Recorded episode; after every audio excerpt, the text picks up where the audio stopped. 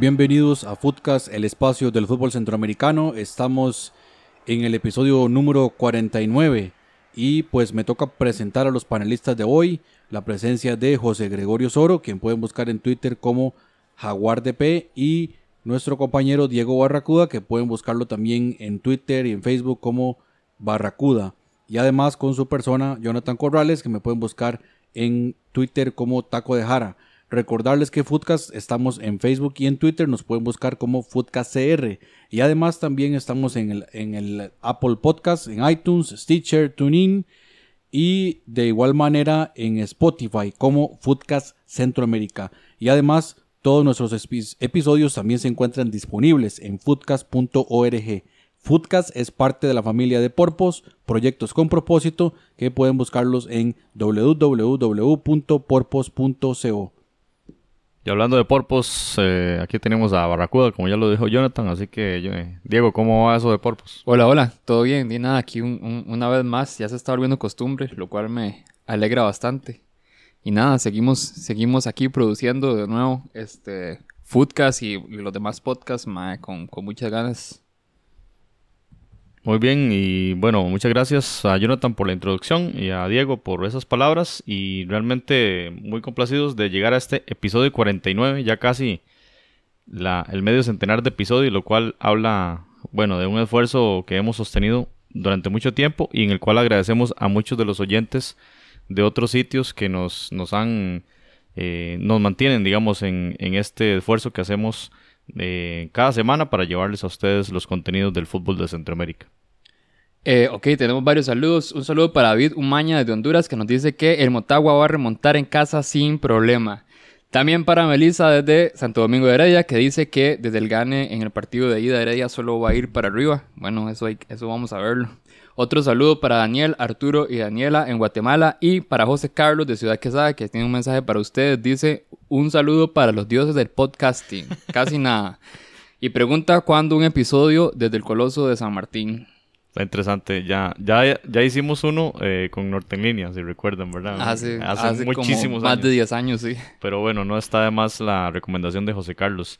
Y bueno, muchas gracias a todos eh, quienes han mandado sus mensajes. Eh, vamos a hablar justamente de esa, de esa temática. Este episodio se concentrará 100% en el tema que, que, que, está en boga acá en la región, que es la, la final de la Liga de CONCACAF. Está la segunda edición de este campeonato y como ustedes saben, Heredia de Costa Rica y Motagua de Honduras son los clubes que están disputando esta final y este ansiado título que llevará a uno de estos dos, eh, de estos dos clubes a disputar la Liga de Campeones de CONCACAF 2019. Y vamos a ver rápidamente, antes de empezar con el análisis, cómo llegaron estos clubes a la final. En el caso de Heredia, bueno, hay que hablar que es un club de los más tradicionales en el país. Eh, fue fundado en 1921 y es un club que tiene 26 títulos en primera división. Es, digámoslo así, después de Heredia y, perdón, después de Saprissa y Alajuela, el club con más eh, eh, campeonatos obtenidos en la primera división en Costa Rica. Y únicamente tiene un título internacional que es un título de carácter amistoso. En los años 80 se disputaba la Copa Camel. Ustedes saben que Camel es una marca de cigarrillos y bueno, organizó cuatro torneos de, en los años 80 en Estados Unidos y el, equipo herediano jugó uno de ellos, era un torneo por invitación. En el año 88 le ganó a Tecos 2 eh, a 0 en el Coliseo de Los Ángeles. Es el único título internacional y, además eh, es un título de carácter amistoso, como ya le dijimos. No tiene el Herediano ningún torneo oficial, ningún título oficial, lo cual le da mucha importancia en esta ocasión, en esta final contra el Motagua. Actualmente Heredia se encuentra en el sexto lugar en el torneo de primera división en Costa Rica, tiene 28 puntos y de los últimos cinco partidos ha, solo ha ganado uno y los otros los perdió, entonces ha, tenido una dinámica bastante negativa, veces un club que viene en, un, en una mini crisis, si se puede decir, y en una temporada donde ya tiene tres entrenadores. Jaime de la Pava, el colombiano, luego eh, de nueve partidos fue despedido, asumió Jafet Soto. de forma interina hasta la contratación de Pablo César Guanchope, el cual también ya fue destituido y nuevamente asume Jafet Soto, el cual ahora, como veremos en el partido, fue expulsado. Así que una dinámica muy, muy cambiante, Jonathan. Así es. Y en relación al equipo del Motagua, debemos acotar que fue fundado en 1928. Ha ganado 15 títulos de la máxima competición de clubes en Honduras, campeón de la UNCAF en, 2010, en, en 2007, líder de la Liga Nacional en Honduras en este momento con 28 puntos en 15 partidos, aunque ya he seguido muy de cerca por el Olimpia. Dos victorias y tres empates en los últimos cinco partidos de campeonato local y los goleadores, por supuesto, el señor Rubilio Castillo con siete goles, máximo goleador histórico del club, y Roberto Moreira, delantero paraguayo, con cuatro dianas. Y adicionalmente recordarles cómo llegó el equipo del Motagua a esta final. En el primer partido que disputó en esta liga con CACAF enfrentó al Belmopan Bandits, en donde lo derrotó 2 a 0 en el partido de ida y 1 a 0 en el partido de vuelta en Honduras. En la serie de cuartos de final enfrentó al Portmore United, en donde en el, en el partido de ida disputado en Jamaica ganó 2 a 3 y en el partido de vuelta 2 a 0. Con esto llegó a la semifinal, en donde enfrentó al equipo del Tauro, perdió el partido de ida en casa 1 a 2, pero logró la remontada en Panamá ganando 2 a 0, con lo cual accede a esta final contra el Club Sport Herediano. Y precisamente hablando del Club Sport Herediano, en el primer partido de esta competición enfrentó al Santa Tecla, un partido dificilísimo en el que en el partido de ida logró una victoria de 0 a 1 de visita y en el partido de vuelta eh, el partido finalizó 2 a 1 con la victoria del Santa Tecla en El Salvador, pero que no fue suficiente para los salvadoreños que quedaron eliminados. Con esto pasó a los cuartos de final donde enfrentó al equipo universitario de Panamá, victoria del Herediano 0-3 partido de ida y otra victoria 2-1 en el partido de vuelta. Y en las semifinales se enfrentó a otro equipo panameño, el Árabe Unido, con una victoria en el partido de ida 0-2 y en el partido de vuelta cayó derrotado 1-0. Con esto no le alcanzaba al Árabe Unido, el Herediano clasificó a la final contra el Motagua. Así llegaban estos equipos a la final, final que se desarrolló el primer juego en el Eladio Rosabal Cordero en Heredia el jueves 25 de octubre. Y este, como ya ustedes saben, 2-0 ganó el equipo local, Jimmy Marín al 23 y Alan Cruz al 62. Ahorita vamos a empezar a analizar un poquito el juego y vamos a hablar eh, más que todo de estas incidencias del partido en el cual eh, si vemos un poco la, el dibujo táctico que pusieron tanto Diego Vázquez como Jafet Soto. Podemos ver a un Herediano, según la página oficial de la CONCACAF, con un eh, sistema táctico de 4-3-3. Muy interesante, ¿verdad? Que un equipo del área tenga un sistema que usan los grandes equipos con grandes ofensivas. En este caso, el tridente ofensivo estaba allí establecido por José Guillermo Ortiz, Gendry Ruiz y Bernie Burke, según eh, Soto, ¿verdad? Mientras tanto, el cuadro hondureño tenía un 4-3-2-1 y arriba por supuesto que estaba el número 9 del Motagua que es eh, sin duda eh, la referencia en ataque Rubilio Castillo que llevó bastante peligro en especial en esos primeros minutos del juego y una referencia por todo lo que ha tenido es, es el máximo goleador histórico como ya lo mencionó Jonathan y es el goleador del equipo en la Liga Nacional de Honduras y sin duda que la referencia para este partido y fue muy bien marcado pero eh, Jonathan, en esos primeros minutos sufrió bastante el equipo herediano. Así es, eh, y bueno, el partido, el partido en sí creo que estuvo bastante, bastante disputado en los primeros minutos, donde el Motagua empezó a mostrar parte de, su fútbol y creo que generó bastante peligro en esos minutos iniciales. Luego el, el equipo de Herediano logró eh, emparejar un poco las acciones, empezar a tener algún tipo de peligro contra el marco defendido por este el portero Ruggier. Ruggier, ajá, y, y cae ese gol en el minuto 23.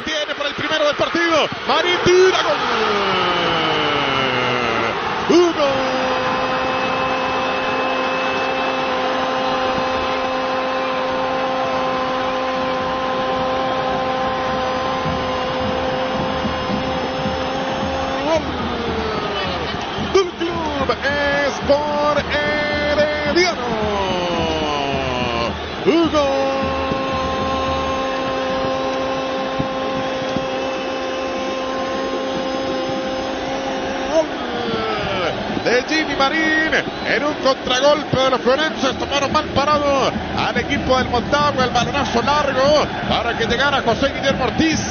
Y un gran servicio. ¡Qué asistencia! La que hace Ortiz para que define a Jimmy Marín. Y en 23 minutos, Herediano tiene 1-0 para Motagua en la final de la Liga Contragolpe, pero a una velocidad muy alta. Bueno, por supuesto, un pase largo.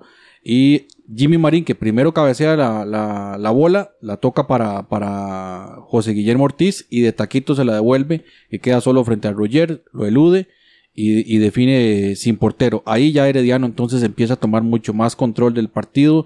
El equipo del Motagua cometió demasiados errores tanto en defensa y también en ataque, donde le parece a uno increíble que tuvo seis fuera de juego eh, contra ninguno de Herediano. O sea, Herediano supo dominar muy bien los movimientos que estaba intentando el Motagua y de ninguna manera logró el equipo hondureño eh, descifrar cuál era, eh, el esquema defensivo que le estaba planteando el, conjunto del Club Sport Herediano.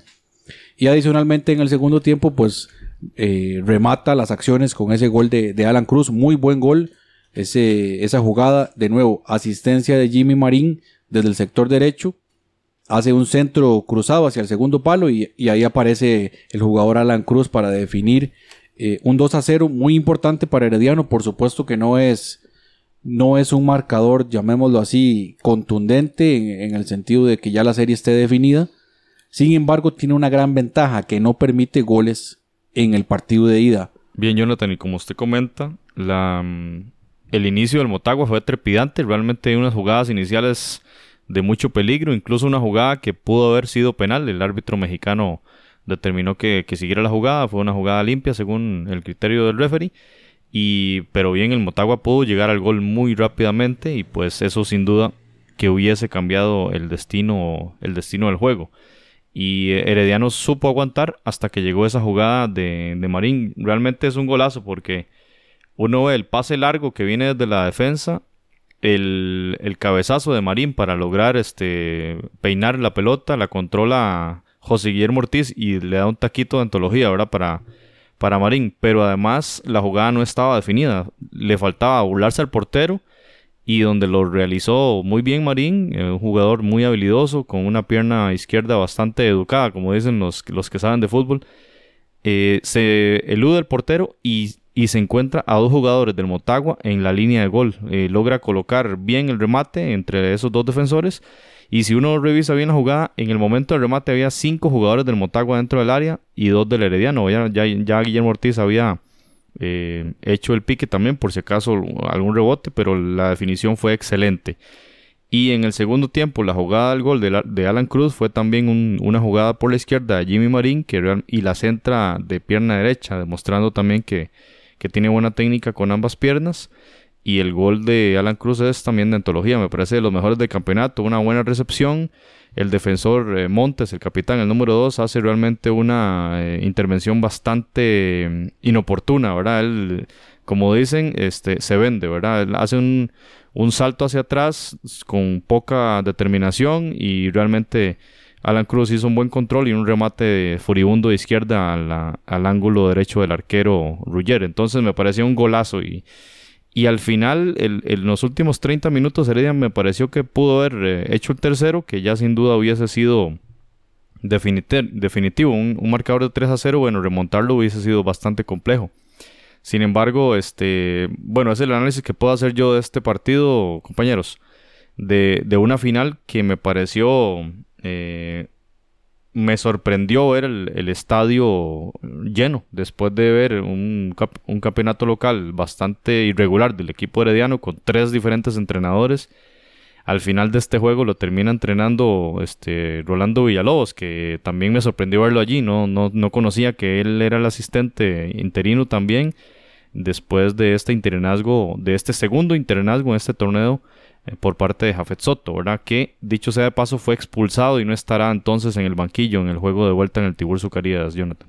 Sí, y repasando un poco las estadísticas, pues lo que comentábamos al inicio, eh, el equipo del Motagua tuvo algunas oportunidades empezando el partido, sin embargo se fueron diluyendo conforme avanzó el encuentro Rubilio Castillo, por ejemplo, solamente tuvo dos disparos en el partido. Quedó debiendo un poquito, aunque por supuesto que los espacios que tenían eran muy reducidos. Creo que ahí el, Club Sport Herediano supo acoplarse bien de manera defensiva y hacer daño cuando tuvo la oportunidad, sobre todo en, los contraataques. Y también cuando tuvo la oportunidad remataba. la Sofefa, tres disparos. José Guillermo Ortiz, tres disparos. Jimmy Marín, dos remates, uno de ellos gol. Y con esto ya uno se da cuenta cuáles fueron los jugadores que sobresalieron más. Y de hecho Jimmy Marín fue el segundo jugador con más pases en este partido por parte del, Club Sport Herediano. Y tomemos en cuenta que es un jugador que participa en una zona del terreno de juego donde es más difícil hacerlo. 18 pases ahí en el medio campo, superados únicamente por Leonardo González, pero por supuesto González juega en una posición distinta, dándole un poco más de salida al balón. Y ahí es donde uno entiende por qué Jimmy Marín, además del gol, además de la asistencia, pero también el aporte en el armado del juego del Club Sport Herediano, por algo entonces la CONCACAF lo nombra como jugador del partido y creo que concuerdo con esa, con esa apreciación. Alan Cruz también dio un gran partido, un jugador que ha crecido mucho, también ya convocado a la selección nacional de Costa Rica y entonces empieza a hacer sus primeras armas en el fútbol internacional. En resumidas cuentas, en disparos 10 para Herediano, 5 para el Motagua. Recuperaciones de balón, esto es muy importante, 14 del Herediano, 4 apenas del, del Motagua. Faltas 10 de Herediano, 18 del equipo de Honduras. Posesión de balón muy parejo ahí, 50% para ambos. Fuera de juego, 6 para el Motagua, 0 para el Club Sport Herediano. Tiros de esquina, 8 de Herediano, 2 de Motagua. Pases correctos, 134 del Herediano, 174 del Motagua. Y pases incorrectos, 50 y 20. Ese sería pues el, análisis de, de las estadísticas. De hecho, la efectividad en pases del Herediano estuvo bastante mal, a 73% con lo cual hay que entender también que esos pases erróneos se daban ya en campo contrario, que es lo más importante, mientras que el Motagua un 90% de, de efectividad en los pases, pero en zonas donde no llegó a generar peligro para el equipo de Heredia. Es interesante el tema estadístico porque, especialmente en este de la efectividad de pases, ¿verdad? Porque uno, bueno, cuando estábamos analizando las estadísticas del Mundial, muchos de los equipos ganadores, ¿verdad? Este, tenían más del 90% ¿verdad? de efectividad en sus, en sus pases. Y, normalmente en las cuentas de Twitter, digamos, de los grandes conocedores del fútbol, destacan cuando hay un jugador. Eh, hemos visto caso de Tony Cross, el caso de Luka Modric, ¿verdad? donde se destaca que el 90 y resto por ciento, 97% de efectividad, incluso jugadores que llegan al 100% de efectividad. Este jugador Arthur del Barcelona, por ejemplo. Y, y uno ve también casos contrarios, ¿verdad? Eh, partidos donde, como este, ¿verdad? el equipo que tuvo más efectividad en los pases este, pierde el juego. 90% eh, efectividad en los pases del Motagua frente a 73% efectividad. 50 pases de Heredia eh, fueron errados. Y eso habla quizá también eh, de una efectividad frente al marco. Digamos, en ambas jugadas, especialmente el primer gol, el Herediano llega al gol en un pase larguísimo. O sea, no hubo una elaboración de juego, ¿verdad? Que, que requiriera cinco o seis pases, una posesión larga, sino que en forma directa, no sé si fue el mismo portero Moreira, el cual hay que decirlo, jugó muy bien y hizo un par de intervenciones muy, muy importantes. Este es el que da el pase, o, fue un central que da el pase largo a Jimmy Marín en, en la primera anotación. Esto quizá va por allí, ¿verdad? Un tema en que si usted no tiene una efectividad en media cancha para para tener posesión de pelota con calidad, pues entonces ir a un juego directo que quizás sea eh, de mayor efectividad, pero ¿esto qué, significa?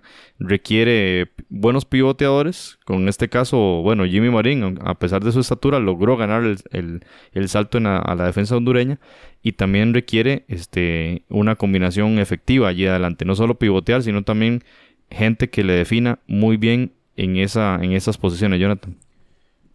Así es, y guardando las distancias, uno ve, por ejemplo, este partido, Jimmy Marín fue la persona que se encargaba de darle movimiento al balón en el medio campo y apenas 22 pases en este partido. Digo apenas, 18 buenos, 4 eh, erróneos. y uno ve estadísticas a nivel internacional donde hay jugadores que dan 60, 80 pases en un partido, hasta más, más de 100 pases. Ahí donde uno, uno tiene que ver también las distancias que hay de estos jugadores contra, un, contra, como usted decía, esas estadísticas del mundial. Y creo que estos números que nos presenta el juego nos dan también ya el respaldo de lo que se vivió en el terreno de juego, en donde Herediano esperó, supo esperar, tuvo poca posición de balón, pero supo hacer daño cuando tuvo la, oportunidad de hacerlo. Y terminando nada más con el tema de los goleadores en esta liga con CACAF, en donde Jendrik Ruiz y Edwin Aguilar se mantienen, se mantienen como los goleadores de este torneo, ambos con cinco goles. Seguidos ahí por el parte de Oscar Villarreal y Sergio Moreno del Universitario, Armando Polo del Tauro, Rubilio Castillo del Motagua, Juan Pablo Montes también del Motagua, todos estos que nombré con tres goles. Y después de ahí viene una serie de jugadores, entre ellos Chin Ormechea del Árabe Unido, Malik Foster del Portmore United, ahora Liga Deportiva Alajuelense, Jovan East del Portmore United, Blas Pérez del Árabe Unido, Fabel Hill del Árabe Unido y también el paraguayo Roberto Moreira del Club Motagua, que tienen dos anotaciones. Y prácticamente de esa lista, bueno, Jendrik lleva la de ganar porque Edwin Aguilar ya está fuera, ¿verdad? Pero Jendrik, eh, si tiene cabida en el juego de vuelta, podría, podría sumar más para eh, asegurar ese goleo en este torneo. Pero ahí está Rubilio Castillo también, goleador y con tres anotaciones. Eh, hablando que Motagua requiere un 3 a 0 para poder ganar en forma directa el, torneo, bueno, ahí están. Ahí estaría, digamos, Rubilio Castillo con un hat-trick. Eso es lo que necesitaría para poder quitarle el título de goleo a Jendry Ruiz, que lo vemos complicado, pero bueno, todo es posible en, esto del fútbol. Y vamos un poco a ver las reacciones eh, que hubo tras este 2 a 0 en el que Heredia le gana la partida en el juego de ida de la final de Liga con CAF 2018. Eh, la CONCACAF en su cuenta de Twitter publicaba tras el juego que Jimmy Marín, eh, así como le indicó Jonathan, era el jugador del partido. Bueno, no es para menos, ¿verdad? Gol y asistencia. Y realmente en ambos casos de muchísima calidad. Jimmy Marín, un jugador que sin duda eh, escucharemos y hablaremos muchísimo de él en, su carrera. Esperemos que siga, siga en crecimiento y que bueno, que logre el paso al fútbol internacional. En este caso, entonces, jugador del, partido de la final, juego de ida 2 a 0 Heredia contra Motagua. Y por, otra por otro lado, Gerardo Lugo, el mexicano que juega para Heredia, eh, ponía en su cuenta de Twitter, bien herediano, ya dimos el primer paso en esta final. La próxima semana nos toca ir a Honduras a culminar lo que empezamos hace varios meses. Y bueno, un mexicano que ha tenido su momento en el fútbol nacional, sin embargo ya tiene 33 años y quizá esté obviamente en el ocaso de su carrera. Ha hecho un buen torneo, pero no ha tenido mucha incidencia en los últimos juegos. Especialmente lo vimos muy bien con De La Pava, pero quizá Chope luego le dio menos oportunidad y pues menos ha tenido menos trascendencia en, esta fase eh, de juegos recientes y ahora con Jafet Soto. Por su parte, el Motagua eh, tras el partido, anunció en su cuenta de Twitter, final del partido, hemos caído 2 a 0, pero faltan 90 minutos y tu apoyo motagüense es importante para nosotros, vamos por esa remontada de nuestro templo. Así lo indica el Motagua, que sin duda lo que estaba haciendo es una eh, convocatoria a, esos, a esa afición del cuadro hondureño para lograr llenar el Tiburcio Carías.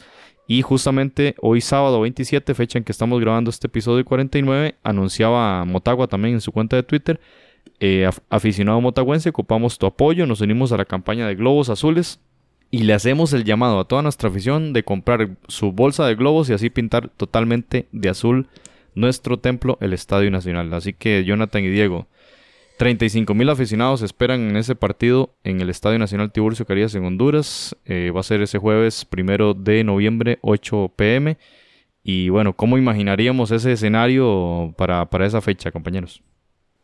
Bueno, y esperamos que, que esos 35 mil, correcto, se, se lleguen y, que lleguen a ese estadio. Yo creo que eso termina siendo la intención de, de, de que CONCACAF haya hecho esta liga, ¿verdad? De que se vuelva CONCACAF como un todo, este, un campeonato más, más competitivo y más atractivo. Y yo creo que no necesariamente como, como institución lo ha logrado, digamos, yo, yo siento que se puede hacer más trabajo desde la parte mm, de mercadeo y de la parte publicitaria, cosa que no están haciendo. Yo creo que todo se lo, han, se lo han encargado los propios equipos de traer. Yo creo que el hecho de que se haya llenado el estadio de Heredia este, es más un tema de, de la historia que viene este, construyendo Heredia, digamos, de lo, de lo mal que le ha estado yendo en el campeonato nacional.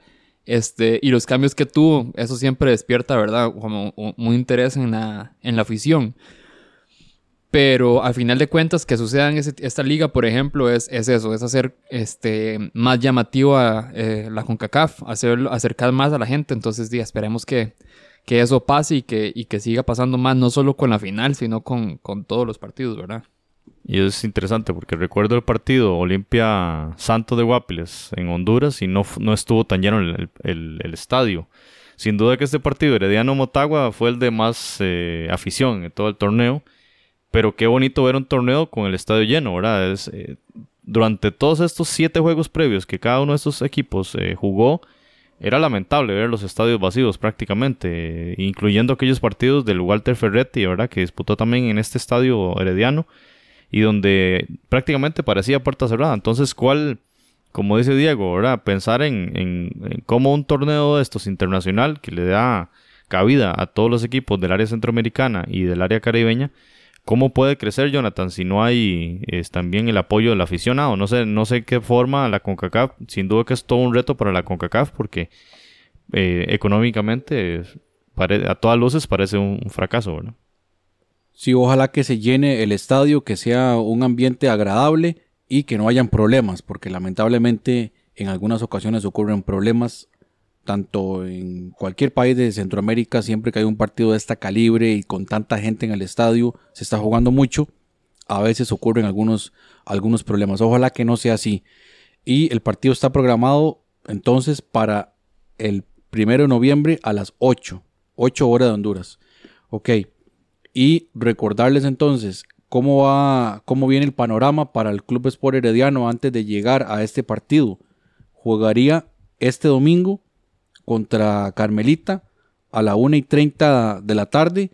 Ese juego va a ser en, la ciudad de La Juela, ahí va a ser el partido contra, contra Carmelita y posteriormente estaría haciendo el viaje a eh, Tegucigalpa para enfrentar al Motagua.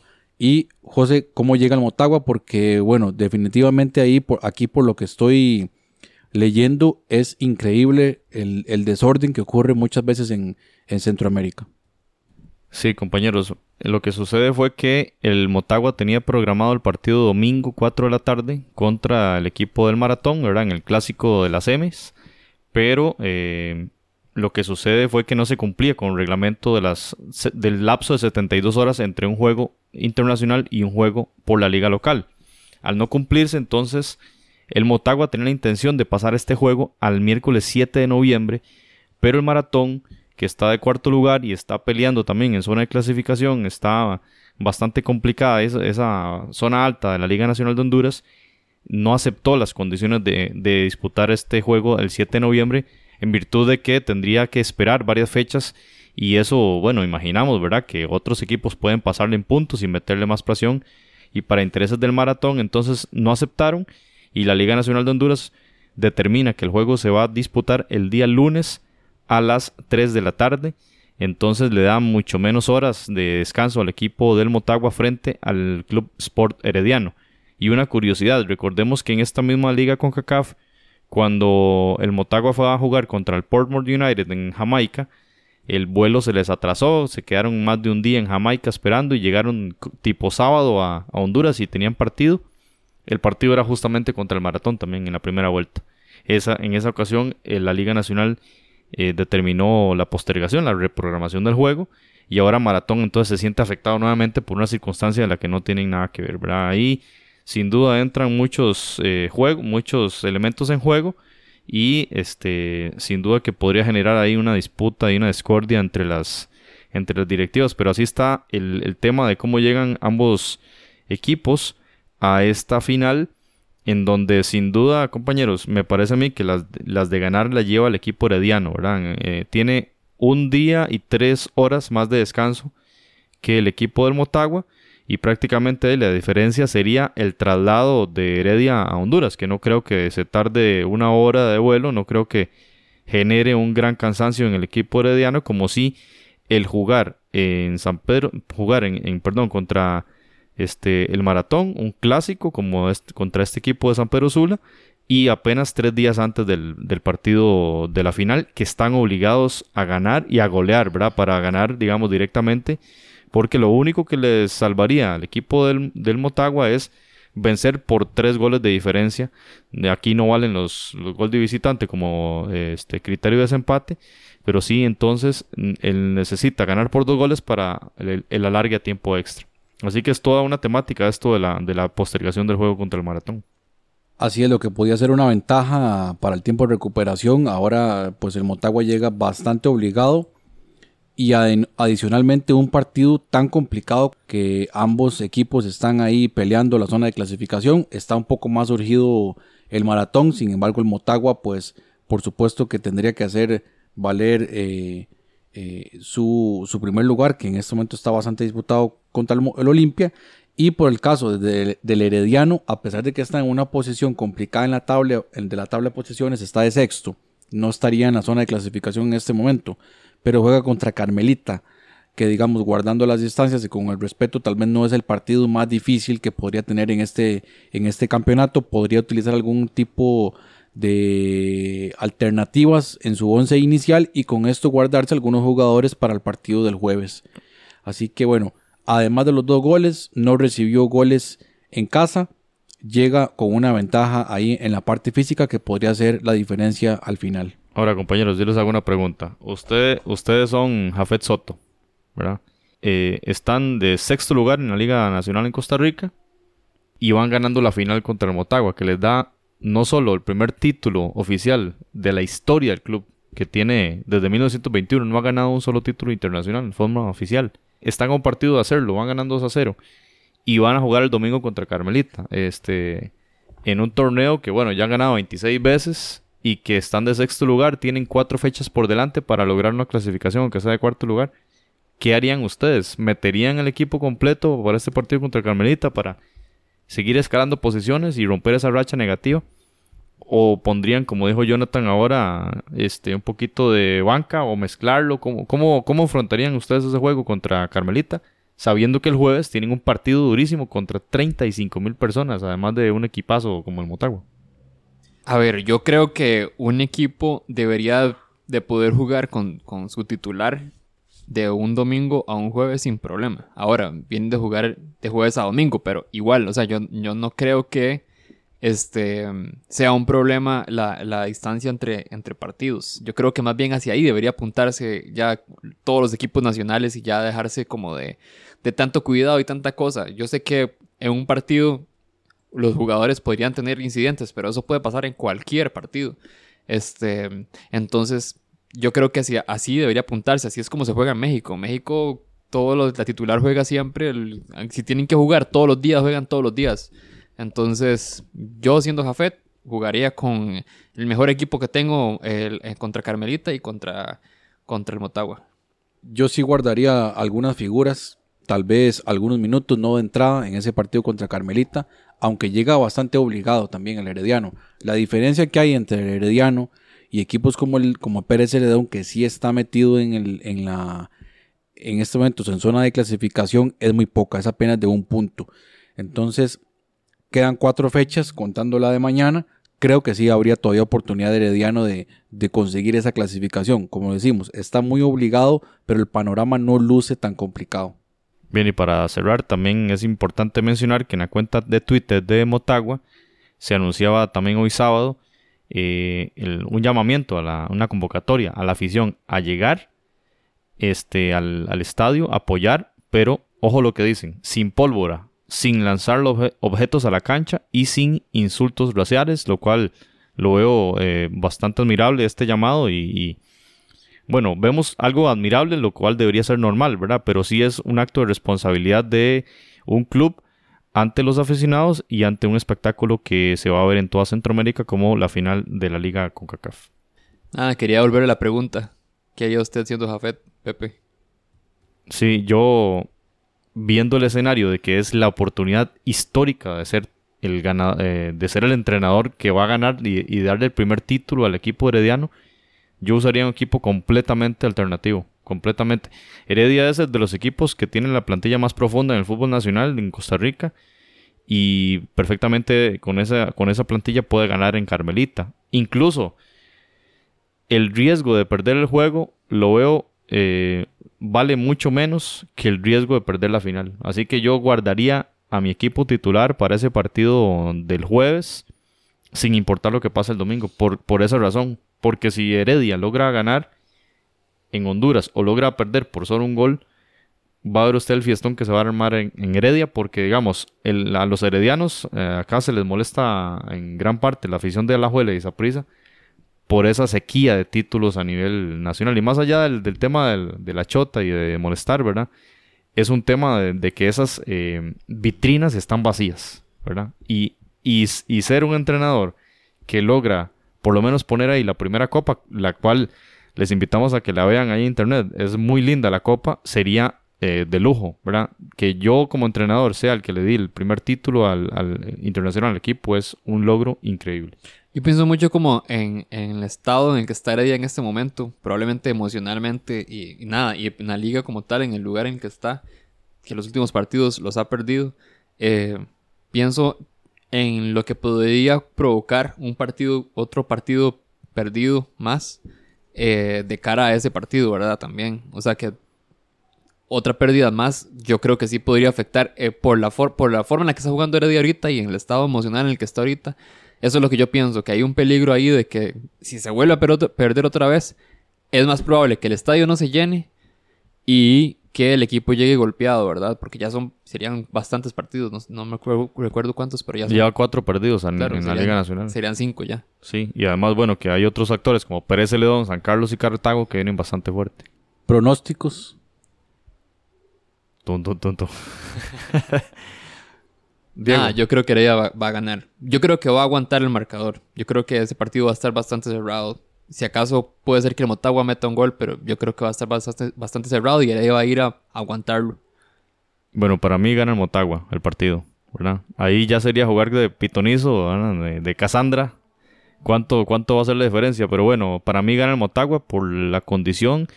Este equipo de Heredia, este mismo equipo, salió goleado 6 a 1 en Alajuela hace dos meses, un mes y resto. Y puede pasar cualquier cosa. Para mí el Motagua tiene ahí un gran referente como Rubilio Castillo, que si viene enchufado puede, puede anotar varias veces. Ya veremos la diferencia de goles y no sé quién podrá salir campeón. Para mí Motagua sí se deja el partido. Yo iría, creo que el Motagua sí podría ganar el partido, pero no, no quedar campeón. Yo iría, digamos, con un 2 a 1 que le daría el campeonato a Herediano. Esa diferencia de dos goles y tras de eso un equipo herediano que pareciera estar enfocando sus, sus esfuerzos en contragolpear, en algún momento le va a hacer daño al Motagua y va a conseguir un gol y con eso cerrar ya la clasificación. Footcast, el espacio del fútbol centroamericano. Bien compañeros, eh, muy interesante la charla de hoy. Estaremos muy pendientes la próxima semana con este partido que será, como repito, el primero de noviembre a las 8 pm en Honduras. Y los esperamos en el próximo episodio de Footcast el espacio de fútbol centroamericano. Recordarles, este fue el episodio 49. Un gusto de haber contado con su sintonía. Los esperamos también que puedan visitar en nuestras redes sociales, en Facebook, en Twitter, en ambos casos como FootCR. En nombre de José Soro, Diego Barracuda se despide de ustedes, Jonathan Corrales, y los esperamos en el episodio 50 de Footcast, el espacio del fútbol centroamericano.